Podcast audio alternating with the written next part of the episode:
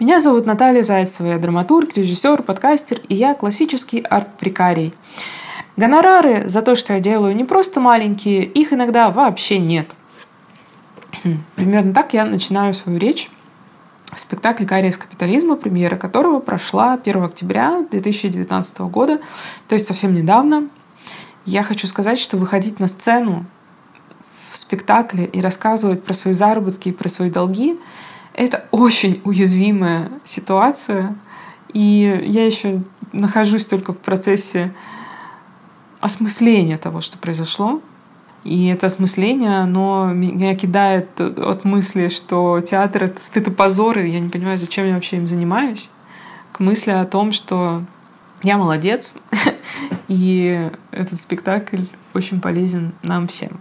«Кария из капитализма» — это спектакль о незащищенном труде театральных работников и о прекариате в целом, о нестабильном существовании в эпоху поздней неолиберальной экономики, в эпоху постфордистского труда нематериального, когда самым главным классом становится прекариат, класс людей очень гибких и мобильных, но не имеющих постоянного заработка, постоянной работы, вообще никаких гарантий. Этот спектакль придумали в резиденции Black Box в центре имени Мирхольда Ада Мухина, Алена Папина, Оля Тараканова и Даша Юричук. И затем они пригласили нас, прикариев и перформеров в, этом, в этот спектакль, Ксению Аникееву, Нюсю Макину, Асю Белую и меня. Мы прошли кастинг и стали главными героинями спектакля. Мы рассказываем в этом спектакле о том, как мы живем, и о том, что мы э, хотим сделать для того, чтобы улучшить свою жизнь и жизнь своих коллег. Идея того, что мы предлагаем какой-то проект, и с этими проектами потом соревнуемся между собой, потому что зрители голосуют за понравившийся, она принадлежит создательницам спектакля. На самом деле идея соревновательности мне не кажется очень классной, и идея того, что я, имея кучу всего того, чем я занимаюсь помимо этого спектакля, еще беру на себя обязательство развивать какой-то там проект, она, в общем, мне тоже не очень близка, но я согласилась, потому что мне было очень важно поучаствовать в этом спектакле. По-моему, он очень-очень полезный и нужный сейчас всем. Мне было важно выйти на сцену и открыто рассказать о том, что, несмотря на хорошую мину, игра у театральных работников прикариев довольно плохая. На самом деле наши заработки — это смешно, и я не знаю, как людям удается поддерживать образ жизни богатых людей. Возможно, у них есть какой-то пассивный доход.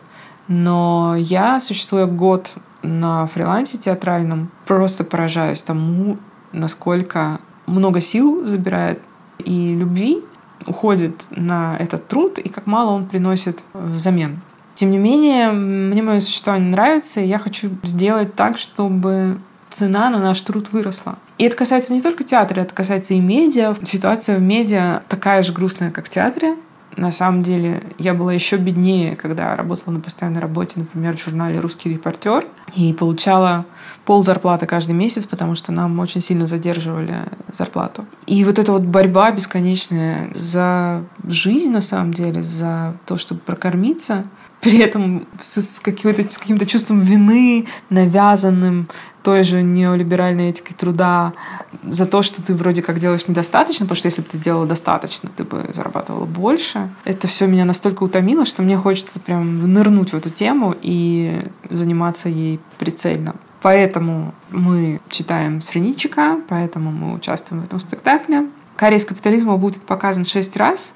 Каждый раз мы будем выступать со своими проектами и рассказывать как наши дела сейчас. Возможно, кто-то из нас устроится на постоянную работу, потому что на самом деле мы все ее ищем. На самом деле это соревнование идей наших проектов является такой метафорой соревнования идей по выходу из кризиса в целом, кризиса, в котором мы все находимся, кризиса, в котором неравенство экономическое мировое растет каждый год, и уже один процент населения владеет 90% богатств на этой планете, и в России эти цифры тоже очень грустные. При этом культура и реклама, и этика труда говорит нам о том, что если ты будешь лучше всех, если ты будешь трудиться, то ты обязательно достигнешь какого-то успеха, но понятно, что это не так в искусстве, в театре это особенно заметно и в медиа, что даже если ты становишься лучше всех, во-первых, не факт, что ты купишь себе вторую пару обуви на зиму, а во-вторых, лучше всех могут стать только единицы. А что же делать тем, кто просто хорошо делает свою работу? Почему танцовщица в электротеатре не может позволить себе купить памперсы для ребенка на то пособие, которое ей достается. Почему хороший театральный продюсер просыпается среди ночи в тревоге, что не может заплатить за квартиру? Разве это нормально? Разве это хорошо? Не знаю, мне кажется, я пишу хорошие пьесы, но ни за одну из них я еще не получила авторский гонорар не вот авторские отчисления, да, которые там варьируются от 700 рублей там, до 6 тысяч рублей за хороший показ, а именно гонорар. Хотя я знаю, что очень известные драматурги, а их всего три в России, они могут при хорошем раскладе продать право на постановку за 100 тысяч рублей или за 300 тысяч рублей. Даже эти деньги, они Понятное дело, что не гарантирует им стабильного существования, как вы понимаете. При этом в России есть представление о том, что если будешь заниматься только тем, что тебе хочется делать, если ты потратишь 10 тысяч часов на какое-то свое мастерство, то ты обязательно достигнешь, и только в этом случае ты достигнешь какого-то успеха. То есть экономическая ситуация ставит нас в положение, когда мы не можем заниматься только поэзией или только драматургией или только композиторством, но при этом культура нас, нам навязывает идеальный стандарт э, заниматься только тем, что ты делаешь. То есть, если ты композитор, то лучше не порть свое реноме тем, что ты даешь уроки музыки детям. И не свети этой, этой своей подработкой. Мне кажется, что это лицемерно и нечестно и невыгодно. Потому что этот вызов, который нам делает капитализм, а ты сумей, этот вызов, он только поддерживает ту ситуацию, в которой неравенство растет потому что он нам как бы говорит, что ничего просто так мы не заслужили. Хотя на самом деле, благодаря прогрессу, мы многие вещи получаем просто так. Вода из крана течет просто так. Мы не, мы не должны за ней ходить каждое утро с ведром. Точно так же со многими другими социальными благами. Безусловно, базовый доход, о котором говорит Ник Сорничик и Алекс Уильямс в книжке «Изобретая будущее», это на самом деле то, та самая вода из крана. Нет, никто не будет, расслабляясь, лежать на печи и ничего не делать, если у него будет ежедневная тарелка супа на столе и крыша над головой. Потому что у человека есть еще много других потребностей, кроме еды, воды и жилья. Но дело в том, что сейчас у многих из нас нет этих даже простых вещей. Мир на самом деле готов к посттруду и готов к тому, к чему призывают Среничик и Уильямс. И для меня это очень важная и близкая тема, поэтому я записываю вот это вступление к подкасту, к выпуску подкаста, который мы записали с Дашей Юричук. И также я хочу поблагодарить, как обычно, всех моих патронов на сайте Patreon, которые приближают то время, когда каждый из нас может заниматься свободным, неотчужденным трудом по любви, а не из необходимости. Спасибо вам большое за то, что вы переводите мне по одному доллару в месяц и больше. Особенное спасибо моим воу спонсорам Тане Масеевой, Максиму и Ринальдо.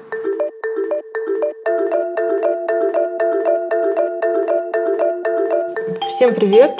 Это подкаст «Горячая ультрасовременность». Сегодня мы говорим о книжке «Изобретая будущее. Посткапитализм и мир без труда» авторов Ника Сырничика и Алекса Уильямса. И говорим мы об этом с Дашей Юрийчук. Привет, Даша. Привет. Даша — исследовательница политик тела и визуальной культуры. Также она танцхудожница Даша, ты недавно сделала два спектакля в центре имени Мирхольда mm-hmm. как участница постановочной команды. Один «Локер Рум Ток» про феминизм. Да? да. А второй э, «Кария с капитализмом», в котором и я тоже участвую как перформерка, а Даша э, как э, одна из режиссерок. Ну, инициаторок. Э, mm-hmm. и, да. Да, и кария из капитализма имеет отношение к нашей сегодняшней беседе, потому что кария из капитализма — это спектакль, посвященный новому опасному классу прекариату, Прикарии — это всякие разные люди, которые на вольных хлебах. Да, не, ненадежный, нестабильный заработок. Да, люди с ненадежным, нестабильным заработком. В общем, на самом деле, многие из нас — это прикарии. И вот э, спектакль «Кария с капитализма», я так понимаю, обыгрывает схожесть слова «кариес» и «прикарность» и э, намекает на то, что э, прекариат — это такой класс, который будет постепенно разъедать капитализм и приведет его э, к какому-то новому состоянию потому что капитализм — это незавершенный тоже проект, непонятно, что с ним будет. И это довольно тесно связано с книжкой, которую мы рассматриваем. Вообще эту книжку надо прочитать всем, кто делает этот спектакль. Наверное, уже все прочитали? Ну, я думаю, что не все прочитали все-таки. Э, мне кажется, у нас разные в команде стратегии. Мне кажется, некоторые идут больше от своего опыта, а какая-то часть э, опирается на теорию. Примерно 50 на 50 процентов участников, мне кажется, участниц. Ты идешь от своего опыта или опираешься на теорию? Э, не, мне ближе, конечно. Я на самом деле в этой команде изначально согласилась участвовать как человек, который занимается концептуализацией и читает книжки прежде всего, потому что я очень устала исполнять и хореографировать, как ни странно. Мне хотелось заниматься какой-то более теоретической работой угу. и давать фидбэк и так далее.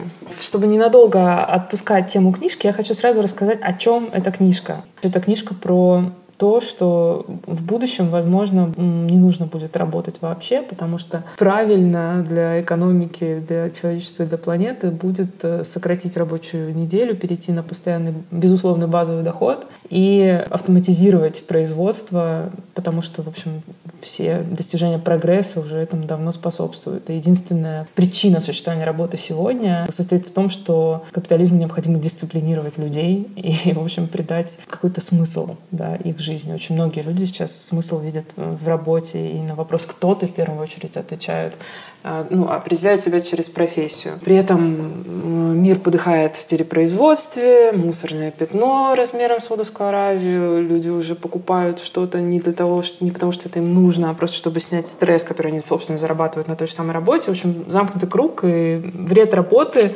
сложно его оспорить, и если желаете, можете погуглить любую статью в, в интернете по словам пост работа или пост труд. Там, в общем, уже достаточно много таких популярных статей о том, что что это такое. Они, к сравнению Ничик и Алекс Уильямс, в общем, написали такую более-менее понятную, но вполне себе академичную книгу о том, как вообще необходимо левым консолидироваться для того, чтобы вот это будущее с постработой как-то приблизить и вообще сделать его более реальным. Вот. Меня эта идея о постработе ужасно вдохновляет и возбуждает, потому что я прям соотношусь с этими мыслями mm-hmm. очень, очень легко, потому что я себя определяю как художницу в широком смысле. Большая часть того, что я делаю, не приносит мне денег, но при этом приносит мне ощущение осмысленности да, моего существования образования. Там я могу две недели писать статью о феминистской драматургии в лучший журнал о театре под названием «Театр российский» и получить за это там 6 тысяч рублей. Понятно, что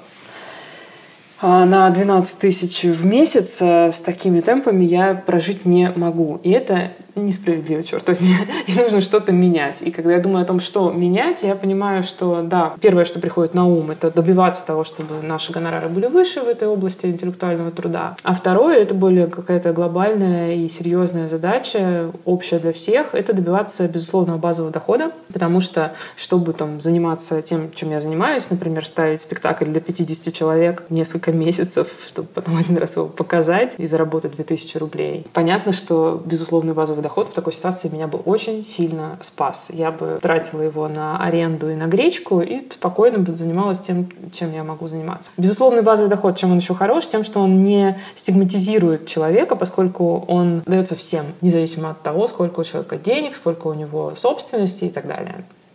Да. Я подумала, для меня эта книга прежде всего не о безусловном базовом доходе и посттруде, а меня в ней заинтересовала, наверное, какая-то более теоретическая часть. Но начать говорить о ней я бы хотела вот с чего.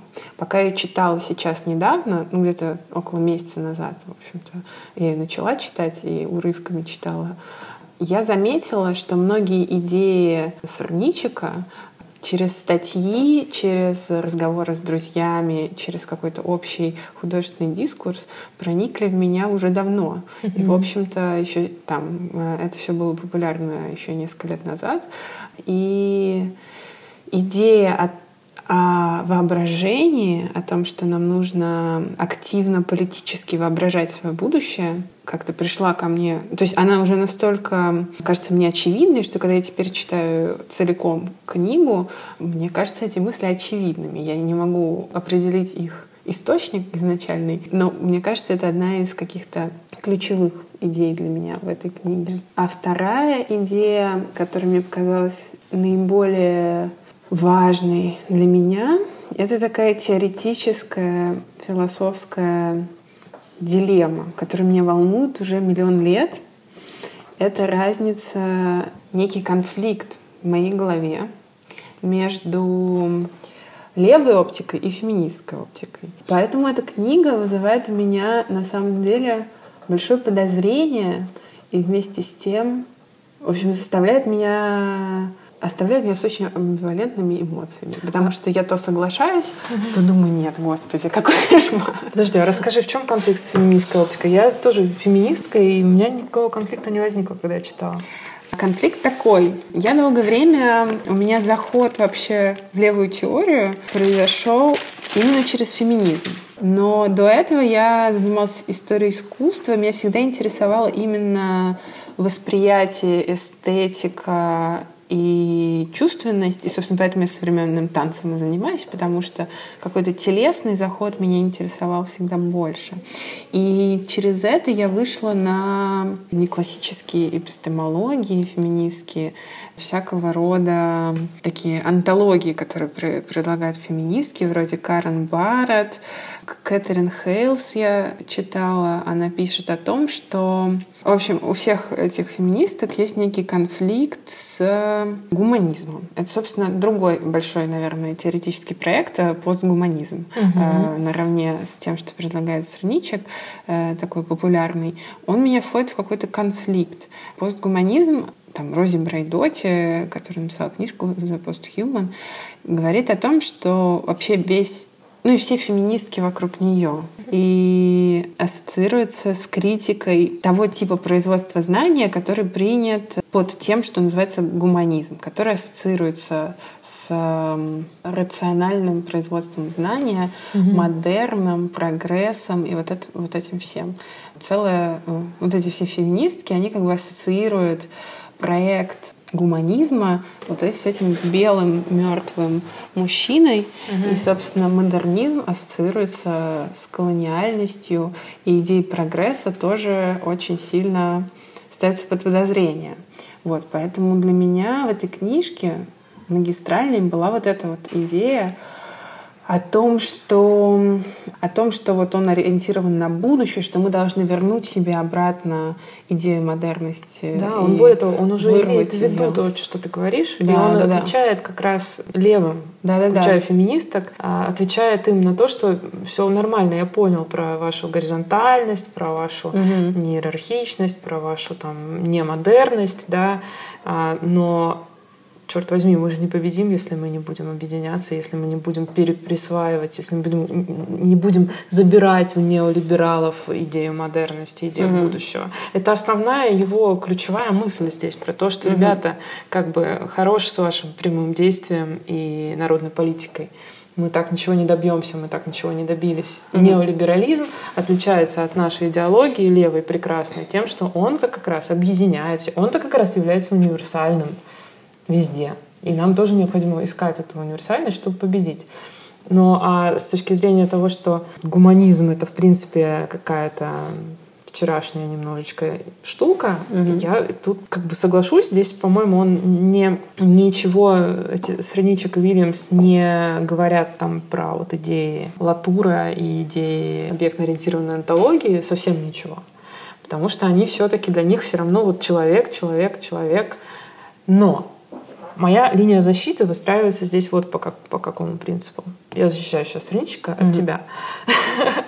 Он же говорит о том, что когда мы найдем вот этот новый способ, новую экономику, да, mm-hmm. когда мы исследуем, как она работает, имея в виду вот этот идеал жизни без работы, без неравенства и в том числе и без, на самом деле, перепроизводства, потому что, мне кажется, он об этом четко не mm-hmm. пишет, но это вплетено. Понятно, что если мы будем меньше работать, мы будем меньше производить, мы будем меньше засорять mm-hmm. окружающую среду, и это в конечном итоге приведет нас к тому же миру, в котором есть э, место морским рачкам.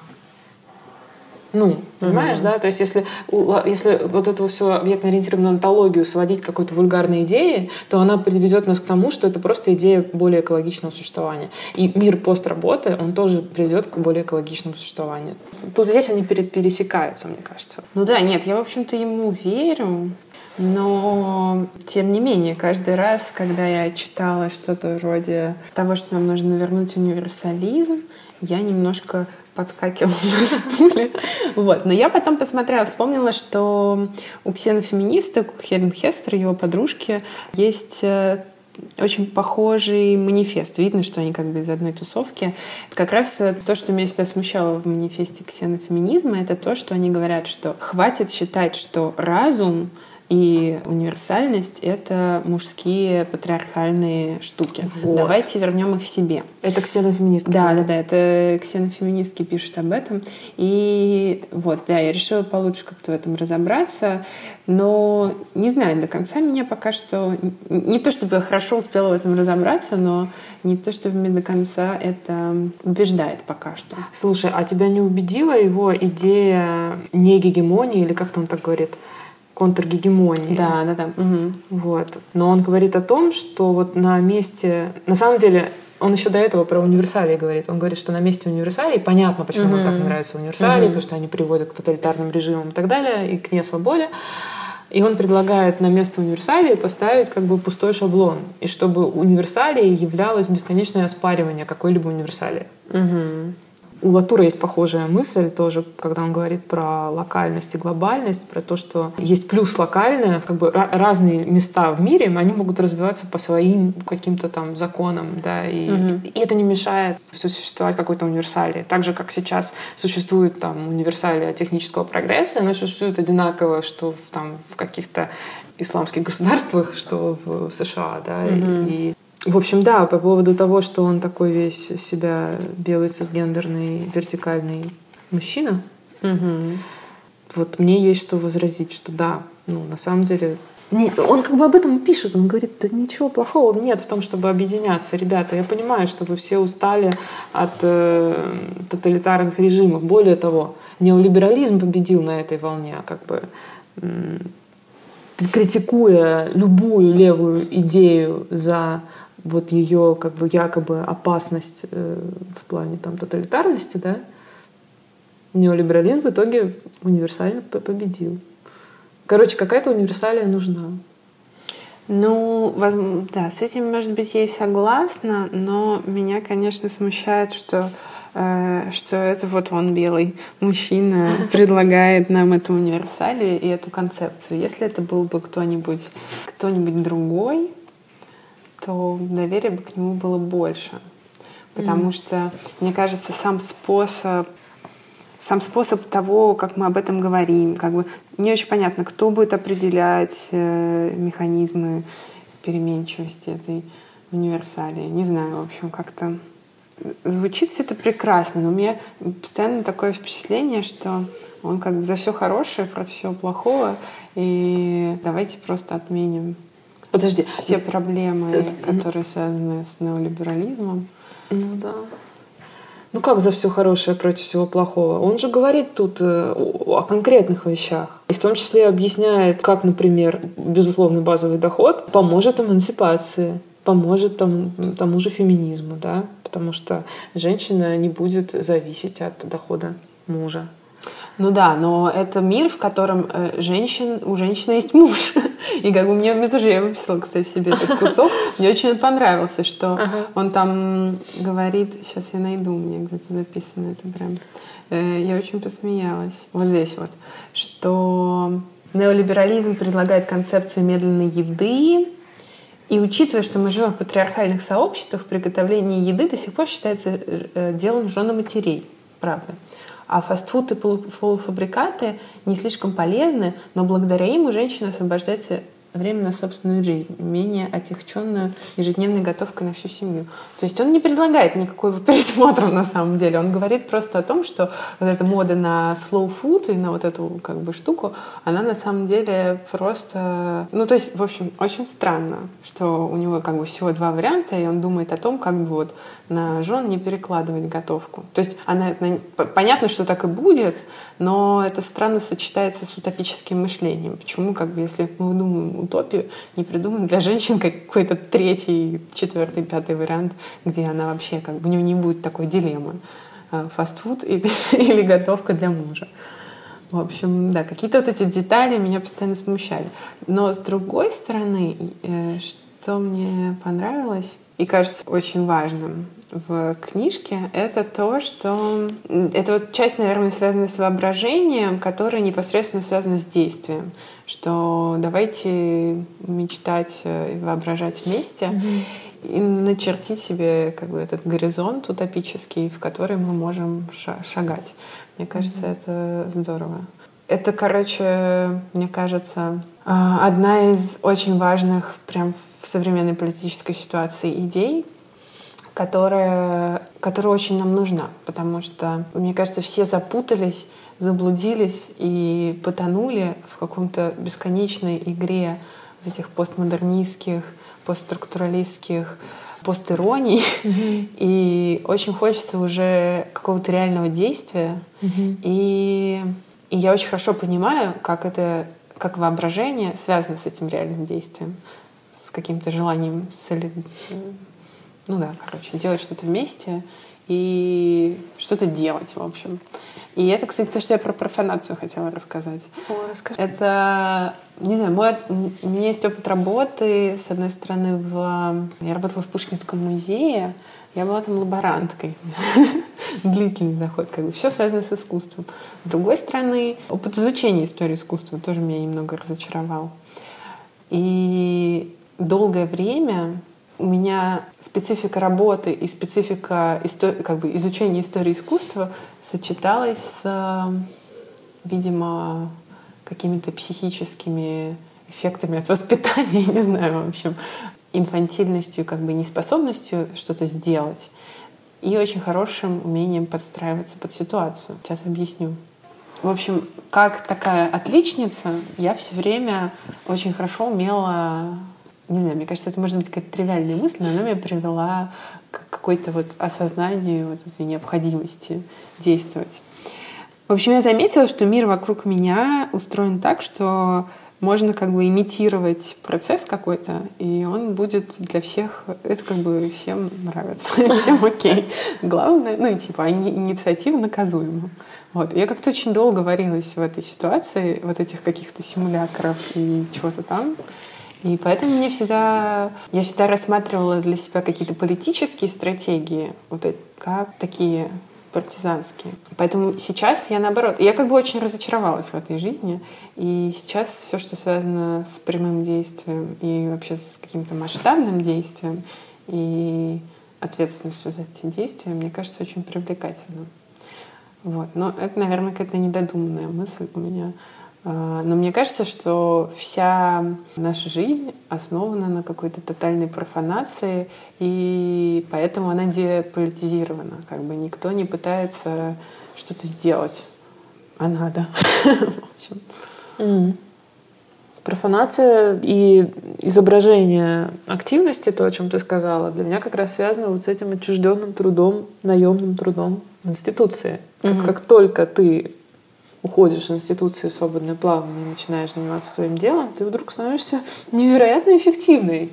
Даже непонятно было, почему всю жизнь там, не знаю, люди считают себя ленивыми, а потом вдруг заводят телеграммы на один пост, столько кидают сил, что он производит огромный эффект на всех. Все это талантливо и здорово сделано. Люди, которые сами начинают что-то делать, они обнаруживают в себе вот огромные запасы какой-то активности и эффективности.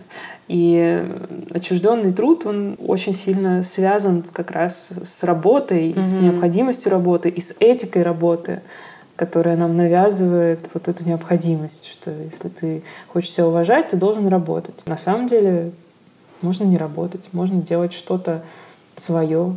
Mm-hmm. Я тут недавно подумала, когда... А, как зовут эту женщину, которая сделала флибэк? Фиби Уоллер-Бридж получила там каких 100-500 статуэток Эмми за сериал «Флибэк». Угу. Она в нем снимается, она его пишет, она еще пишет другой сериал. И когда ты смотришь на нее и думаешь, господи, когда она все успевает, какая она классная, как много и как угу. много классного всего она делает. А потом думаешь, ну, вообще-то она делает не то чтобы очень много, просто все, что она делает, это ее. Это ее реальное желание это делать. Это супер как бы неотчужденный ее труд. И поэтому он такой эффективный. Ну, понятно, плюс талант и все такое. Угу. Но в целом, если посмотреть, сколько делает какой-нибудь человек, который вот здесь в ЦИМе работает, там, на постоянные ставки, плюс еще вечером фигачит над каким-нибудь спектаклем, и, ну, понимаешь, да? Угу. И, и еще там пишет какие-нибудь тексты за 7 тысяч рублей, какие-нибудь там переводы делает, да? То есть, если все это сложить, то это будет столько же усилий, и на самом деле, если все эти усилия, у него была бы возможность, классовая возможность направить mm-hmm. на то, что нравится, то, может быть, был бы такой результат. И вот этот вот мир постработы и безусловного базового дохода, он обещает эти возможности очень большому количеству людей. Mm-hmm. И конечно, мы понятия не имеем, как будет выглядеть этот мир. Угу. К вопросу о воображаемом. Это настолько какая-то действительно нереалистичная, какая-то утопичная штука, хотя еще в 70-е годы хотели ввести, безусловно, базовый угу. доход, и он об этом пишет, что там Рейган рассматривал этот вариант, и были эксперименты там в Канаде, в США, все это было 40 лет назад. Угу. То есть это все было вполне реалистично до того, как э, неолиберализм начал свое, угу. значит, триумфальное движение в планете.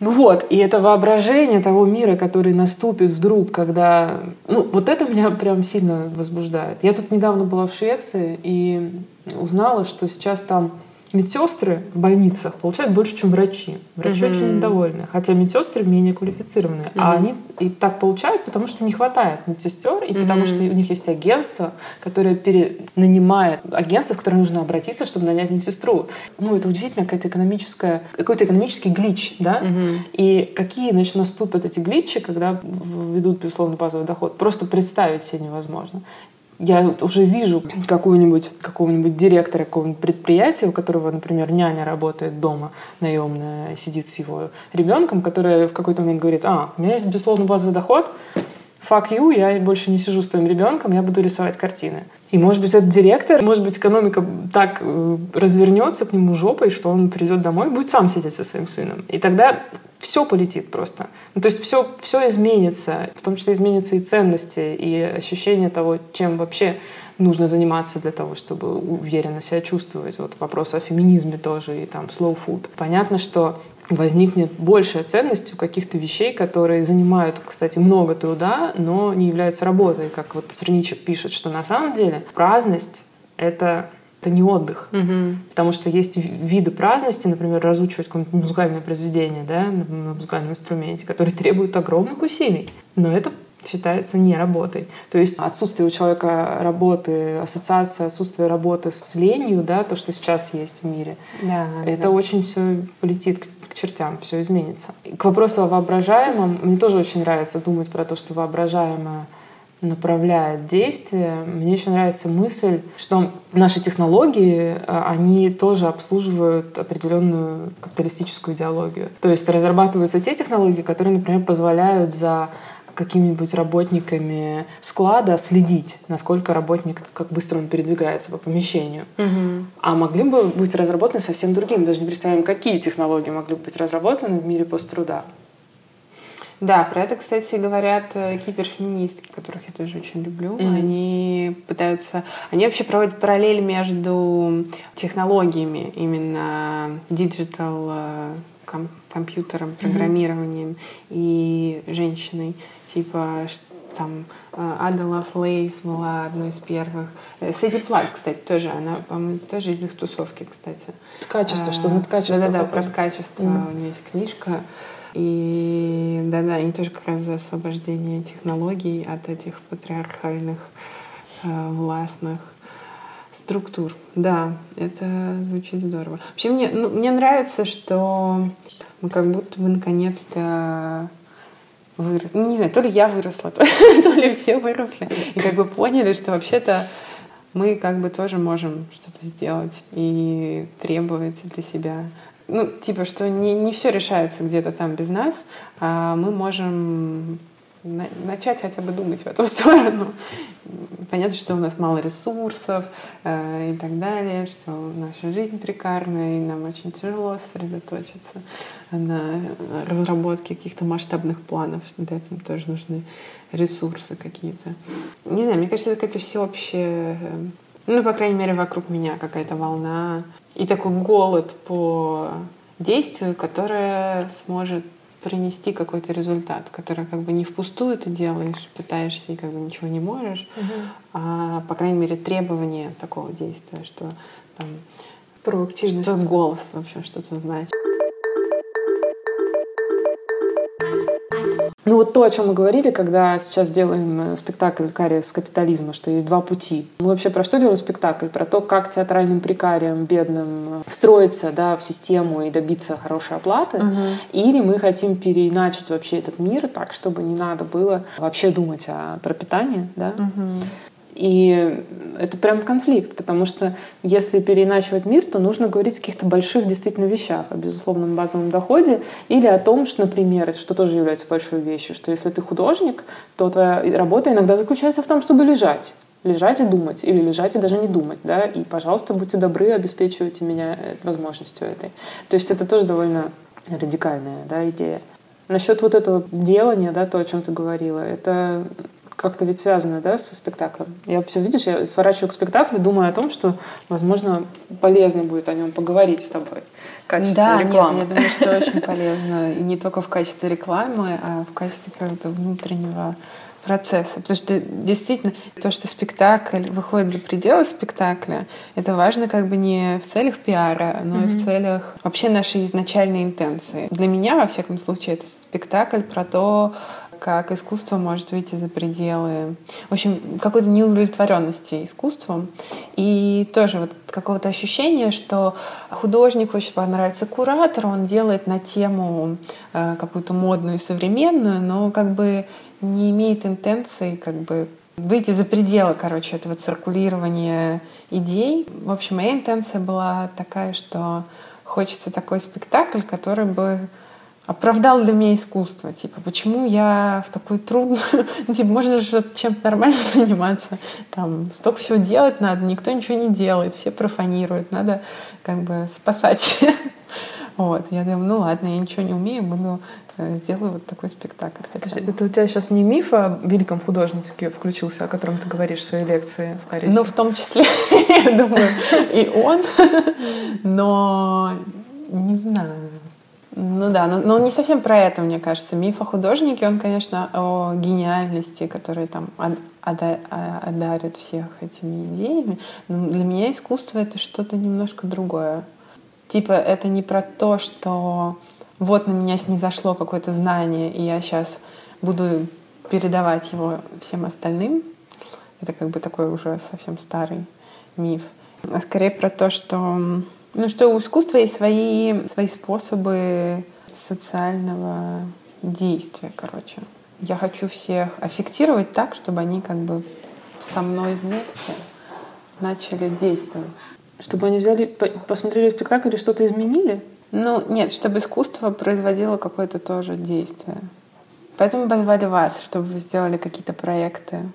И чтобы, не знаю, ну я вот вчера говорила девочкам о том, что мы как будто кидаем камушек, и вот от него расходятся круги на воде. Для меня это такая агитация. Агитация? Да. Политическое искусство тебе нравится? Да. Меня вот спрашивают, волнуюсь ли я перед спектаклем, перед премьерой. Я не волнуюсь, потому что мне кажется, сам факт, что мы сделали такой спектакль, сама попытка, мы вообще очень много старались, что-то пытались сделать. У нас была очень сложная коммуникация между собой.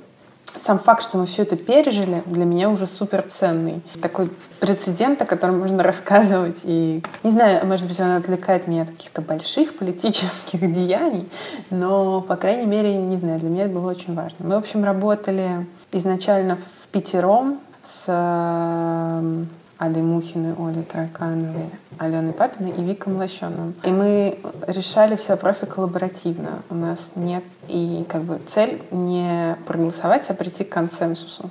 Это было ужасно сложно. В итоге мы выжили Вика, который не смог с нами работать по личным причинам.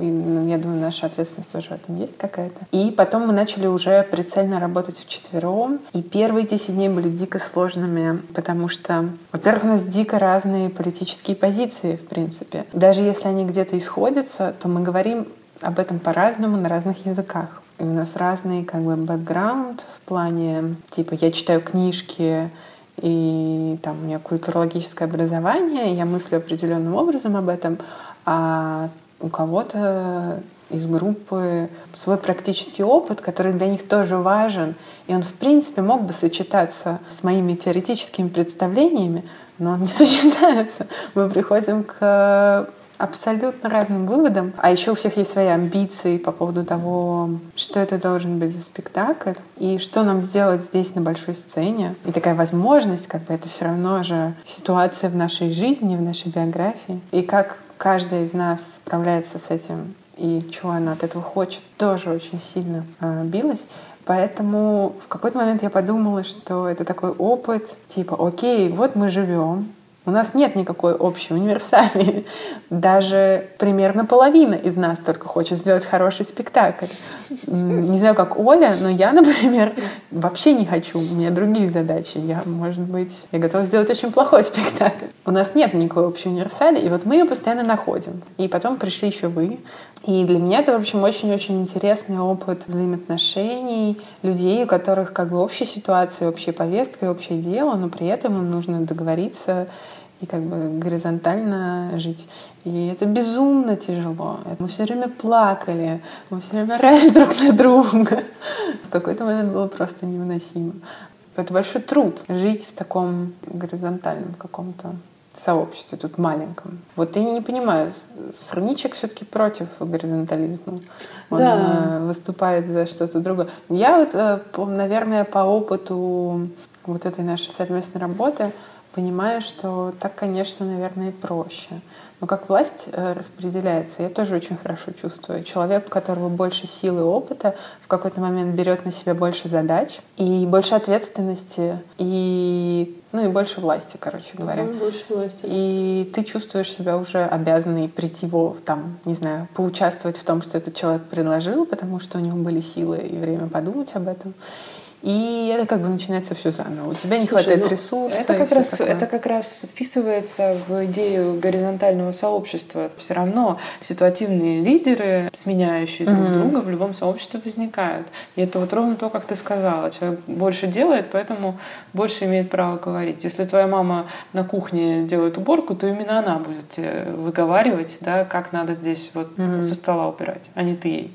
То есть, как бы на самом деле это естественная какая-то вещь, и она вполне в рамках горизонтальности. Мне это, ну, это мне не претит. И мне кажется, Сорничек тоже, он же не говорит, что прямое действие и горизонтальность — это прям плохо. Он там где-то пишет, что вообще нет, неплохо, просто вопрос, чего мы хотим. Если мы хотим победить в масштабах мира неолиберализм, который уже понятно, что всех нас загнал в кризис. На самом деле там, по-моему, первая часть посвящена такому ну, нагнетанию ужаса о том, где мы сейчас находимся. Да? Да, и да, да. тем самым эта книжка напоминает мне книжку мою любимую «Манифест невидимого комитета», где mm-hmm. вся книжка посвящена тому, что как бы, оглядитесь вокруг, что с нами сделал капитализм. Mm-hmm. Мы все в бесконечной тревоге. Средничек тоже пишет да, вот про эту тревогу человека, который бесконечно конкурирует, зарабатывает деньги, пытается стать более эффективным, более прошаренным, более идеальным.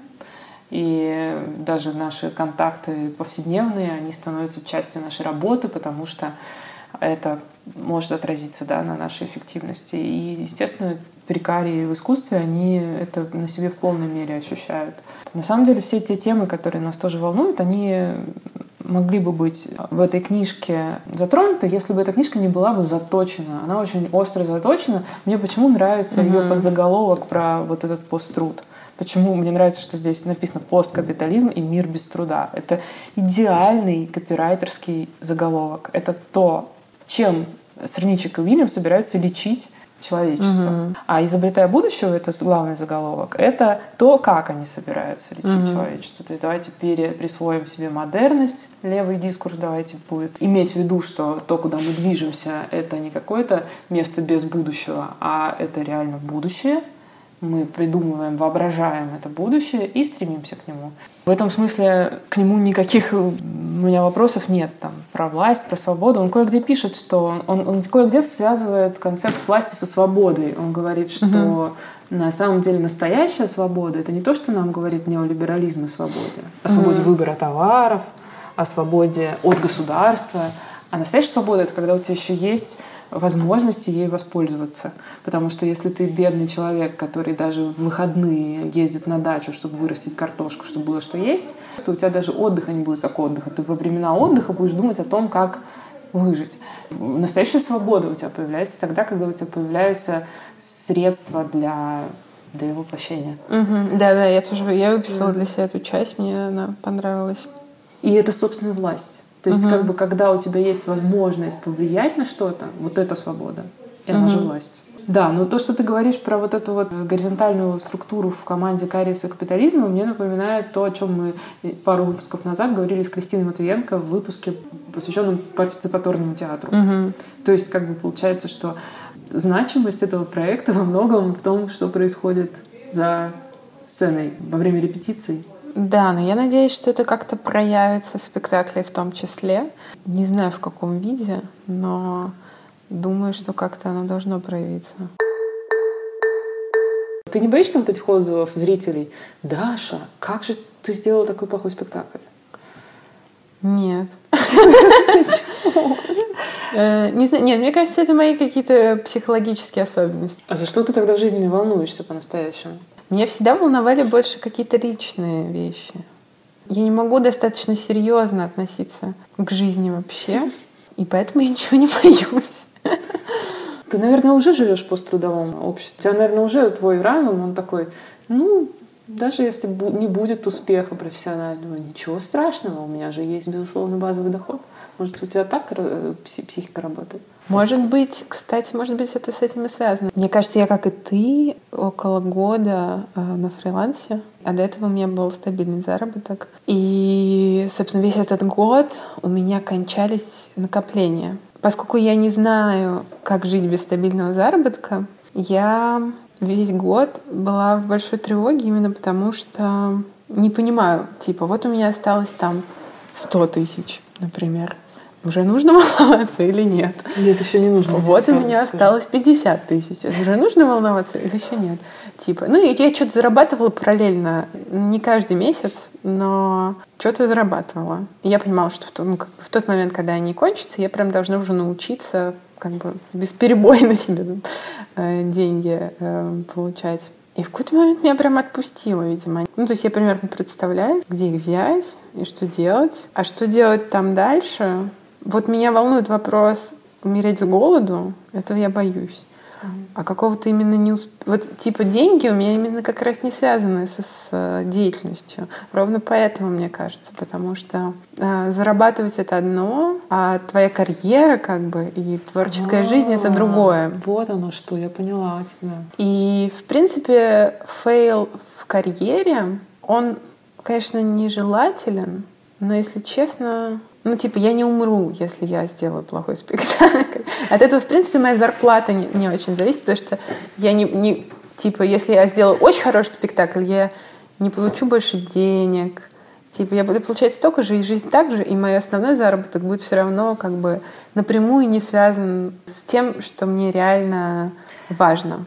Мне это и непонятно. Разве почему у тебя не связано то, что успех в карьере, которая тебе действительно важна, означает, что тебе не придется работать на работе, которая тебе не нравится. А я вот не верю в это просто. Не веришь? Ну да, потому что ну мы, мы не знаю, я просто не вижу. Я, может быть, потому что не видишь примеров? Ну, come on, в искусстве, ну, ну что я, я не буду заниматься коммерческим искусством. Я просто не смогу ну, все ну, как бы все живут так. Я вижу, как живут мои там какие-то приятели, которые известные более художники какие-то, которые там 20 лет занимаются угу. искусством. Ну, то же самое. Мы с ними за одну ставку в универе сражаемся.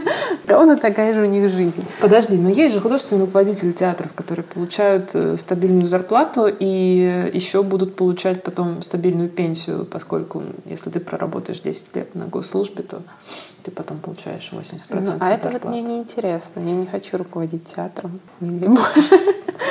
Ни, никакой институт, ну, типа, никакие менеджерские Окей, есть э, Только если я буду какой-то великой, э, большой художницей, хореографом, вот. может да. быть, конечно. То есть у тебя нет э, желания быть великой?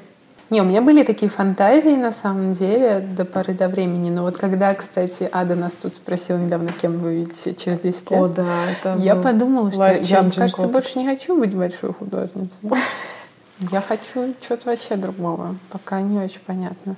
Не знаю, меня вот академическая карьера волнует как-то. Но это какая-то другая... Не знаю, мне, видимо... Во-первых, мне важно оставаться маргинальной, видимо. Я поэтому не связываю успех с обеспеченностью. Потому что мне просто ну, типа, я пыталась заниматься чем-то менее маргинальным, и мне там просто вообще не очень интересно. Слушай, ну вспомни, люди, вот, пожалуйста, советские концептуалисты, ну все же сейчас в порядочке. То есть есть же маргинальные художники, которые в конце концов, благодаря своему успеху, достигают неплохих дивидендов. Есть в конце концов Швеция, Норвегия, в которой, в принципе, если ты бескомпромиссно занимаешься тем, что ты хочешь, почитай пьесы Юна Фосса.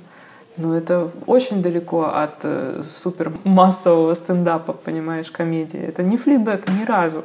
Но чувак отлично живет напротив Королевского дворца в резиденции, пишет, что он там пишет. Не знаю, я не очень верю, что можно делать то, что интересно. Может быть, я так устроена просто, типа, мне нужно менять сферу деятельности. Не знаю, не очень я верю. Я верю в абстрактность денег. Я верю в то, что деньги случайным образом достаются случайным людям. Так вот, почему бы мне не стать этим случайным человеком? И в искусстве эта случайность, она наиболее зрима, потому что когда ты угу. держишь в руке предмет современного искусства, который стоит миллиарды, ты в этот момент понимаешь абстрактность денег. Ты как бы ее чувственно да, воспринимаешь. Но я бы не сказала, что это случайность. Мне кажется, это, это работа, которую проделали эти люди. Типа, тебе нужно быть в определенной среде, тебе нужно знать кураторов, тебе нужно с ними дружить, говорить на одном языке. Случайно, так... Можно все это случайно но... делать. Можно случайно познакомиться mm. с нужным куратором. Случайно ну, понимаешь, да, можно как бы не переступая э, через себя достичь этого. Но, видимо, где-то глубоко в душе, наверное, я в это и верю. И это, наверное, мне дает спокойствие, что в конце концов, я не знаю, но это какой-то глубинный такой э, анализ.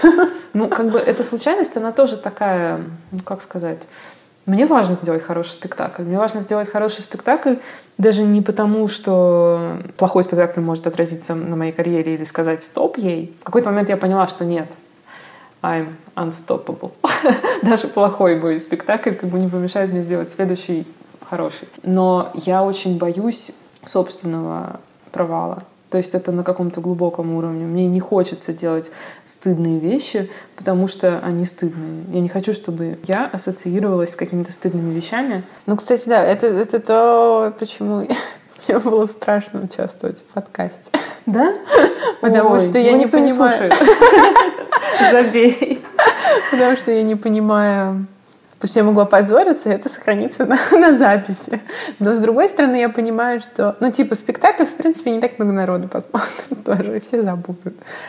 А позориться это полезно, потому что, мне кажется, это тоже у меня такая жизненная стратегия, типа делать то, что страшно. Позориться страшно.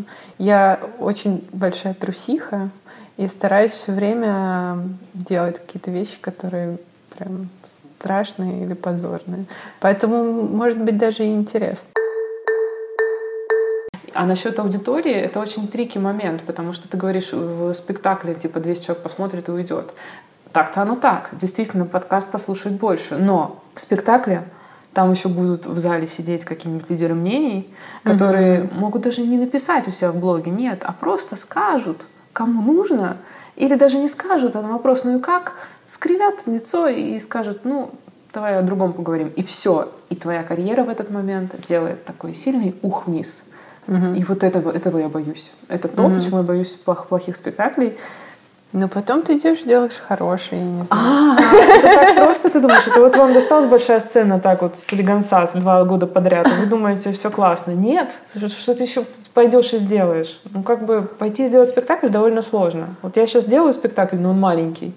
Дай бог мы один раз его покажем. Потому mm-hmm. что это средство, это твое время, это возможность еще, чтобы тебе дали показать. Ну, то есть это ну, все да. довольно сложно, потому что это бесплатный труд, к вопросу о кариесе капитализма. Угу. И получается так, что нет, на самом деле, если тебе дают возможность показать спектакль в ЦИМе на выходе из метро Новослободская, это большая удача. Блин, это большое дело. И очень хочется, чтобы у тебя был такой, была такая возможность в следующий раз, чтобы кто-то тебя позвал. А чтобы кто-то тебя позвал, нужно, чтобы кто-то посмотрел и сказал, о, а вы видели, когда Даша Юричук там выходит? Это же просто самая вообще жемчужина спектакля. И в этот момент, когда ты начинаешь чувствовать, что это такой на тебя давит этот груз. Не, я стараюсь не думать так, если честно. Мне кажется, не знаю, у меня какое-то ощущение, что тебя замечают, когда ты делаешь что-то хорошее. Ну, типа, я же постоянно что-то делаю. Что-то не удается, а что-то удается. Если я сделала что-то не очень хорошее, то это просто незаметно будет. Ну, может, даже и заметно, но это как бы честно. Мне интересует, э, как бы интересует сам исследовательский процесс, а не успех или не успех. Типа, с одной стороны, он меня не интересует, а с другой стороны, это настолько эмоционально тоже тяжело пережить. Я совсем не могу вынести идею о том, что э, это решит мою карьеру как-то. Поэтому думать об этом, ну, типа, вообще не надо. Клево, я сейчас поняла, что я, оказывается, сильный человек, раз постоянно об этом думаю. Да. Я думаю, что да. Ну хорошо, а вот кем ты видишь себя через 10 лет? У нас был такой момент на репетиции кариеса капитализма, где каждая из перформерок вышла и говорила свою речь от лица себя через 10 лет. Я вчера подумала, на самом деле, сегодня у меня какое-то другое, видимо, настроение. Я вчера подумала, что если мы живем в будущем посттрудовом, то я возглавляю какую-нибудь партию или чего-нибудь такого. В общем, что-то, что мне бы хотелось что-то делать еще не существующее, чего-то, что пока нельзя вообразить. Потому что, с одной стороны, я бы, конечно, хотела работать в университете, но мне кажется, это очень скучно. Ну, то есть я, я на самом деле сейчас заметила, что мои, как бы, мои мечты о будущем сбываются гораздо быстрее, чем я думаю. И типа, если я сейчас считаю, э, мечтаю о том, чтобы через 10 лет быть профессором в каком-нибудь э, Нью-Йоркском университете, предположим, то, наверное, это не через 10 лет случится. А через 5. А через 5, а через 10 я уже возглавлю мировую революцию. А вот это очень интересно, что ты так говоришь, потому что я как раз на этом упражнении поймала себя на том, что 10 лет это очень мало. Я, я делала уже так 10 лет назад. Угу. Мы с подругой сидели в парке Горького и рассуждали, что у нас будет через 10 лет. По-моему, даже записали что-то. Угу. И, естественно, у меня там был и бизнес, и своя театральная компания, и я была писательницей, я снимала кино, еще у меня был муж, еще у меня был ребенок. Все было. Потому что мне казалось, что 10 лет это очень много. Угу. Угу. 10 лет прошло. Пришло еще вот это понимание темпа времени, и что 10 лет это мало. Пришло понимание того, что на самом деле моя жизнь может развернуться сейчас так, что я 6 лет проведу в какой-нибудь очередной институции на зарплате, как бы сливая треть своей жизни на рабочие присутственные часы. Ну просто непонятно, что ждать в театре. Вот тоже я говорю о том, что там успех, успех. Какой успех? Ну неужели можно представить будущее? Неужели правда можно помыслить будущее, в котором через 10 лет я возглавляю какой-нибудь театр? То, чего я на самом деле хочу. Да нет, конечно. Во-первых, я женщина, во-вторых, у меня нет гитического образования. Ну, как бы, нет, этого не будет. Ну, то есть это, я не знаю, я не знаю, что должно случиться, чтобы я превратилась в Кэти Митчелл. Надо порваться просто на британский флаг, наверное, чтобы этого достичь. Предлагаю всем стараться приблизить безусловный базовый доход. Вот, вот. Но приблизить безусловный базовый доход тоже, тоже не, не 10 лет. Ты говоришь, через 10 лет я буду возглавлять партию, которая будет там, поструд... не будет пострадового будущего через 10 лет, и через 20 его не будет. Но разговоры об этом станут э, частью мейнстрима, это да. И, может быть, станет не так зазорно сидеть без работы. Может быть, будет не так зазорно просить деньги у кого-то. Ну, то есть вот какие-то вещи в культуре, они, наверное, действительно развернутся, mm-hmm. потому что уже сейчас становится постепенно, благодаря тому же спектаклю «Кария капитализма», уже становится не так стыдно говорить. А у меня нет денег, вы знаете, а у меня нет привилегий, поэтому у меня нет денег. Так что идите нафиг. Я не какая-то там, как есть слово, нахлебница, тунеядка, да? Да. То есть как бы вот то, что происходит в культуре, это крен от э, стигматизации бедности в какую-то в сторону личного достоинства каждого человека, независимо от привилегий и, и эффективности. Причем я чувствую, что меня это, наоборот, раззадоривает. То есть, когда мне говорят, Наташа, ты не виновата в своей бедности. Я такая, да-да, я не виновата, давайте я нафигачу сейчас что-нибудь бесплатно здесь вам. Талантливо все время сделаю. А на самом деле, может быть, надо как-то иначе, не знаю. Хочется заработать денег. Но, кстати, вопрос о деньгах. О деньгах. У меня есть Patreon. Пожалуйста, приходите на Patreon и оставляйте там свои маленькие доллары. И большие тоже. Какой мы сделаем вывод?